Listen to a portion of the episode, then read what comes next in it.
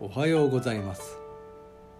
12月6日の一首一会です「新古今和歌集」より藤原の義経。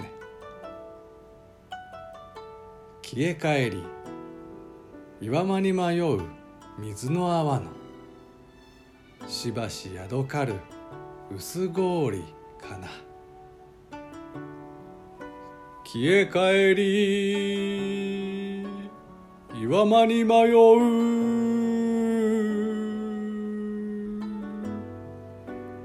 水の泡のしばし宿かる。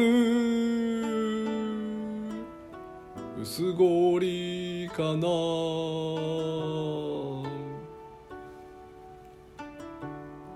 歌方。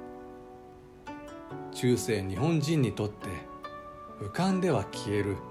あぶくこそ儚さの儚さの象徴であった。それが宿を借りたかのように一服の休憩をとる。氷の冷徹は時間をも止められるようだ。さて同じよどみに浮かぶ歌方でも鴨の長明は射精が強く平凡であるのに対し今日の義経は新古今の手だれらしく大敗を極めている。長明の三分になくて義経の短歌にあるもの。それは言葉だ。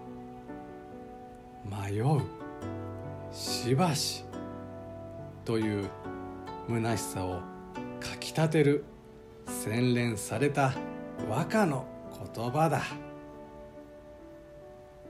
以上今日も素晴らしい歌に出会いました。